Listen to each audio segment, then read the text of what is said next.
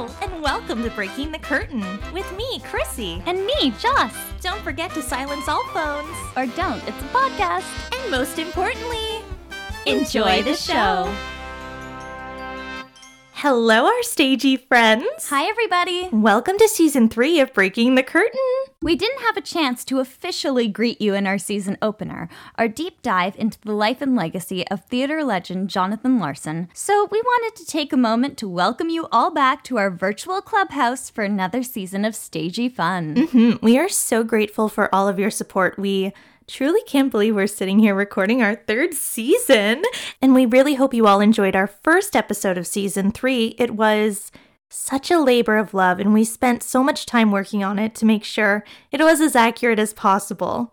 Jonathan Larson's legacy has had a huge impact on so many, and with the success of Tick Tick Boom, we wanted to share more of his real life story too. And how flippin' good was Andrew Garfield? Oh my lord. So talented. All that and he can sing. But you know what, Chrissy? Speaking What? of really talented men named Andrew, mm. today's interview has been in the works for a really long time. Yes, we have spoken about him so much in previous episodes, his ears must be ringing. One of our stage faves, Andrew Pollock, has finally made it into our Zoom room. If you listen to this podcast, you probably know that Andrew Pollock was the original Strat in Bat Out of Hell the musical, premiered a gorgeous solo show last summer, and won first place in the Lotte Lenya competition. Recently, he has been performing out in sunny San Diego, California. After a summer of love as Berger and Hair, he most recently took on the title role of the Grinch. When we spoke with Andrew, he was getting ready for his last few shows as the Grinch and took some time out of his very busy schedule to catch up with us about performing during a global pandemic, getting his master's degree, and so much more. And so we are excited to welcome Andrew officially to the podcast. Welcome to Breaking the Curtain, Andrew. It is so great to see you. So, right away, let's start with this question What has the transition been like getting back into the groove of performing daily in this crazy COVID era? Yeah, I have to say, theater post COVID is. Oh, I, I, I don't want to paint it as bleak. However, it definitely is challenging. Uh, when I was doing hair at the Old Globe, we had one positive case uh, in the crew, and we had to shut down for a day, and we just couldn't do the show, and everyone Mm. had to be PCR tested Right. and uh, that person had to quarantine for 10 days. And so it's very unpredictable. And i also have to say that the challenge of not doing your essentially sport for a year and a half when you're coming back into it you are mentally and physically exhausted. And all of a sudden when you're going back to doing uh, eight shows or uh, even with the grinch when you're doing maybe a 12 show week or 11 show week you are really hitting the ground running. It's like it's like you were at the olympics four years ago and then you're expected to perform the same uh, or even better than you did four years ago at the next olympics. Right. so it really uh, it- it's been great to get uh, your body and mind back into shape doing theater. However, it also there is a lot of the unknown out there, and unfortunately, it causes lots of people to have anxiety, not only on the cast and crew side of the stage, but also in the audience's um, realm. And you know, they all bring masks to the show. However, breaking that fourth wall and going into the audience for a show now it's a little more hesitant. It's a little more oh I, I don't know if we can actually be that close together. So i don't exactly know what's going to happen in the future. Obviously if we have an end to this pandemic an endemic and everyone gets vaccinated and boosted and uh, we all take care of each other and no more variants happen, I think we'll be okay. However, it seems with the contrasting opinions of, oh, I don't really need that vaccine, I don't really need that booster, we may be doing this kind of post-COVID theater for a longer time, and there may be, uh, unfortunately, positive COVID cases and positive scares in the theater world. And unfortunately, I, I have been with two companies now where while this has been happening, and I've seen the toll that it's taken on people's minds and mental health, and I don't know how long we will continue doing this uh, because it's just very taxing. Mm, yeah. Um, however, you know, I'm I, I know I'm painting a very bleak picture. I, I do want to emphasize that when taken into the right hands, when antigen tests are given every day, like I just, you know, swab my nose for about 30 seconds today to make sure that I didn't have uh, COVID, and I don't. And when PCR tests are readily available, then uh, things can move forward. And I, I think right now, this production of The Grinch that we haven't closed yet is a good sign that theater can continue to happen and we can continue to safely share this live art form, which oh, the more that we all think about it, the more I'm worried that this possibly might go extinct. So let's keep it alive. Yeah, definitely. Thank you for sharing that. I I could not agree more. So we loved Legacy of Love and actually chatted about it a bit on the podcast last year. Oh, wonderful. We wanted to know a little bit about the process behind putting together a solo concert. It was so well crafted. How did you choose which songs to go in the show? Obviously, this was my first solo show, so it was it was a fun experience to look at other people's solo shows and see how they construct uh, a storyline or a th- through line or an arc. And I, I guess there was a very thorough through line or arc, and that was basically how we had all been through the pandemic. That, of course, back in oh my goodness gracious May, I was like, this is going to be done in two months, and we're going to be great. totally. well, let's just say I'm not a psychic. Um, very clearly not a psychic. and I I basically assembled a whole bunch of songs that I really, really loved from musical theater, obviously from uh, the Jim Steinman world, because at that point he had just passed away, maybe uh, a month or two, two ago. months ago. Yeah, yeah. And so uh, there was still a lot of emotion regarding everything that had happened with that.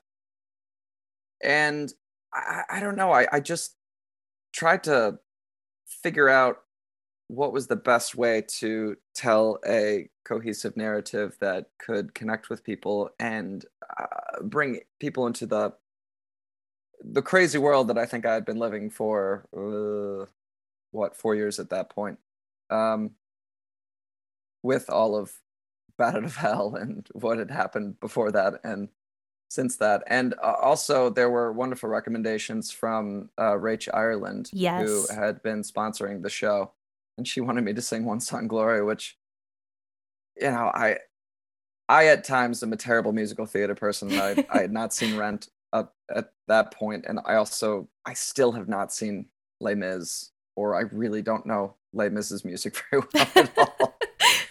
so whenever anyone says empty chairs and empty tables, I I would not be able to sing the melody to that song, Amazing. or hum it or anything. Um, but I, am sure I'll get there at some point. For sure. Yeah. so, and obviously, it was it was great to have somewhat of an audience in the theater. However, it was such a sparse audience because at that point we were still trying to figure out how to eh, what space people out in a theater so everyone feels safe enough to be there and I, I was very new to knowing that we would only do this like once or twice and there would be one that was recorded and one that would just be live and then anything would happen. However it really was amazing for that to kind of be the uh, comeback of what a live performance would be and then to promote it as a streaming show and see see that it is possible to connect with people digitally, albeit not like person to person, heart and soul, where our blood is pumping in the same vicinity. And it was amazing to do the live stream of the th- first show and see everyone's reaction and, mm. and, see all the people that I don't know. I, I at this point I, I, haven't seen you guys in like years. So I know it'll be three years. That's so insane. Um, but it really was so wonderful to get to chat with everyone while we were cheering you on in the chat box. Uh, so many people I haven't seen in over four to five years since yeah, visiting well, London. I'm grateful for everyone's support, so thank you. Of course. It was such a great show. I'm, I'm really glad we were able to experience it virtually. so, Andrew, you debuted one of your own songs in the set list. Can we expect to hear some more of your original songs in the future? Yes, yes, you can. Uh, when when I have time, yes, absolutely. For sure. I like I said, I um or I, like I've said in previous interviews, I was not expecting to do the Grinch at all. I kind of figured right. I'd be in San Diego for hair, and then who knows where the wind would take me. But mm. it was what we had just closed hair. It was the next day. I got a call early in the morning, and um, it's from the Old Globe, and they're like, "Hey, do you want to do the Grinch?" And I was completely blown away. I was like, "No, no, no, no! Like the Grinch? Like Dr. Seuss is the Grinch." the musical that's been happening at your theater for uh, 24 years. Uh, sure, yeah, I'd love to. And so that kind of just started a whole nother whirlwind of learning about the tradition of this musical that has been around what uh, pre Jim Carrey's Grinch, pre Benedict Cumberbatch's Grinch, like so many different versions. And it's just amazing when you first see that set on stage, it's all in black, white, pink, and red, uh, like that color scheme. And you feel like you're looking at the book, at Ted Geisel's book, aka Dr. Seuss. And apparently it was his wife's dream to get his story out there more into a musical version. And so I think, what if it's 24 years? I'm really not doing math very well, but would that be like 1997? Seven, yeah. Um, that that's when the musical first started, and uh, it was obviously a a bit of a different iteration at that point because they still had not gotten the rights to "You're a Mean One, Mr. Grinch" from the Chuck Jones cartoon version, and also the Fa Who Fores. However, uh, hearing those songs now in the musical, you just kind of go, I don't know how this could have existed without it. Right. And it's really, it's so beautifully crafted because, you know, you've got what, uh, 20 pages in a children's book that's telling a whole story arc. And uh, their way they're able to craft each scene that so marries the storybook with uh, real life people on stage and real life characters that you can care about with I, I think uh, amazingly hilarious music it really it really was amazing to open that show to us the san diego community that was so hungry for it they didn't get the show last year. They actually uh, had to listen to a radio play version of it obviously. I mean we all kind of had to. So eh, doing those first few opening nights, everyone was just so crazy, uh, crazily excited and and so ready to embrace this story and so ready to come together as a community and uh, I guess culturally heal. So yeah, I I mean it's been crazy. We've been doing like 10:30 a.m. shows for uh, kids in the local community who this is like their first theatrical experience and either mm. they're five or six and they're going nuts or either they're in middle school and i have kids shouting at me uh, you stink uh, from the audience. And i'm like oh, come on i'm i'm an actor portraying a part but i'm really glad you're into this. I, I, I mean and other times you have you know mothers who are bringing their children mm. uh, to theater for the first time. And you know, I'm I'm coming down from this like uh, proscenium and like sliding down the edge of it and then crawling down the stairs and some little girl is so terrified that she leaps into her mother's arms oh. and tries to bury herself deep into her mother. And I, am like oh geez i need to back off but i, I can't back off because that's the blocking. And she proceeds to scream bloody murder at the top of her lungs. And the mother's just looking at me like while holding this kid. Brilliant. So it's been tons of adventures of, you know, once you get through that scary part of the story, you find out that he's actually just a misunderstood mm-hmm. Grinch.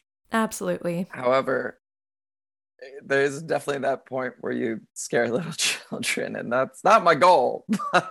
it's just part of the story. So yeah, no, it, has been it's been a busy time and I'm grateful for that because I realize wholeheartedly that I am one of the lucky people during this time. And I realize it is a privilege to perform and it is a privilege to share stories right now, especially when, uh, you know, I what the, this past weekend the Ahmanson just shut down in California where Hamilton was because of so many positive cases, and that's just uh, a three-hour drive away. So we're I'm I'm personally grateful to continue to keep going, and I'll be grateful to make it to the end. If tonight is our last night, I, I'm also grateful for that. It's been a joy to continue to advocate for this art form because there is nothing like a live performance. There is nothing like live theater, and I don't want anyone to forget that TV movies, uh, everything came from that communal experience of gathering around a fire and telling stories. That's what makes us human. Yeah. So well said again, Andrew. Thank you. Thank you for sharing that with everyone. I have always wanted to ask this. I know you have your master's in theater, and at one point, I think one of your bios mentioned that you were looking to pursue a PhD. And I was just wondering, how does taking that sort of academic pathway apply to musical theater? How does it work? Absolutely. Um, I think, as far as following the academic pathway,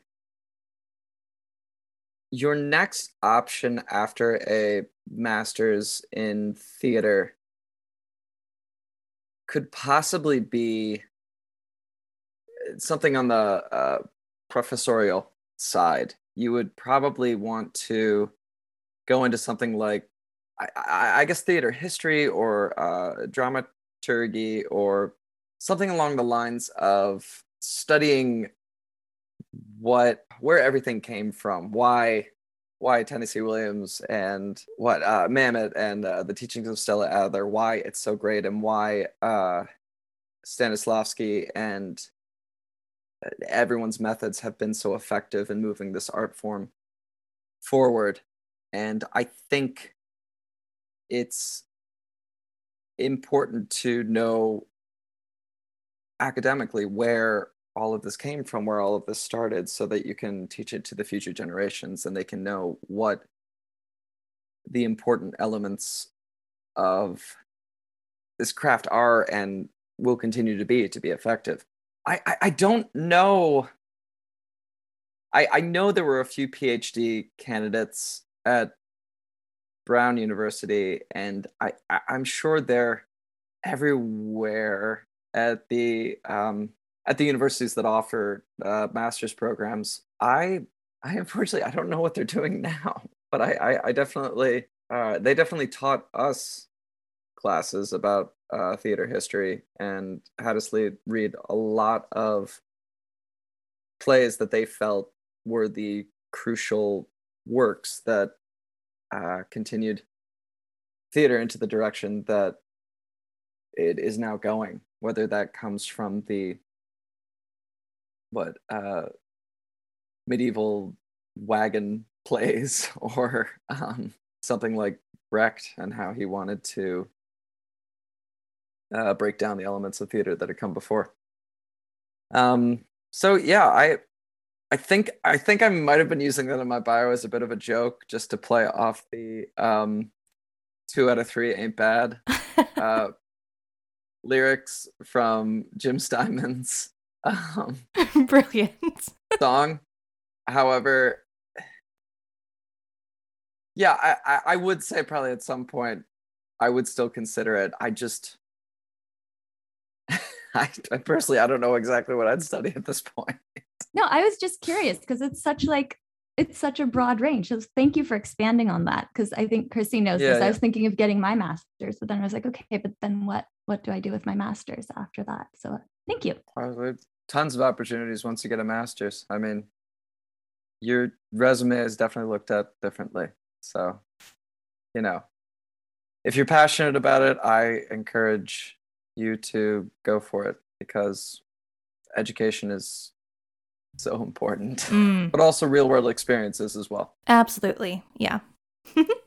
so, for this season of Breaking the Curtain, we've put together some rapid fire questions to finish off our interviews with our guests. And you are our first. So, we're going to hop right into it. Great. What is your favorite film? Fight Club. Mm. Do you have a favorite role you've played on stage or television? Um, this is such an obscure play. I my favorite character that I've ever played is actually Hoss from The Tooth of Crime, which is a Mm. Sam Shepard play. But it it's the original version he did, not the version that he rewrote. So very specific. nice. Cats or dogs? Dogs. Oh, but also cats because I was in a band called Cat House. Oh, okay, that's tough. But I, I I'm not allergic to dogs, so okay. What is your favorite color? Orange. Dream role in an existing show. Oh my goodness gracious. Uh Oh, I should have a better answer for this. Ah! this is supposed to be rapid fire. Um I, oh, I don't know. Maybe like Shakespeare and uh and Juliet. Let's. Nice. Okay, cool. What would you rather eat? Who hash or roast beast? Um I, I would say roast beast. Yeah. Coffee or tea? Tea. Favorite holiday? Halloween. You can only listen to one album for the rest of your life. It- What is it? oh, I it's gonna be the album uh De-Loused in the Comatorium by the Mars Volta. Nice. Yeah, we did it. Oh, I don't know. There's so many other albums. So there is a lot of great albums. those are great. Well, congrats on season three. Thanks, Andrew. Thank you so much for joining me. us. Of course. Uh, I don't know when this is coming out, but obviously, Happy New Year and here's to a great 2022. you too. Take good care. Stay safe. Be well. And we'll see you soon, hopefully. Oh, yes, yes. Overall, stay healthy and safe and break legs on that booster. Yes, yes, Okay. definitely. Take Take, care. care. Talk soon. Bye. Bye.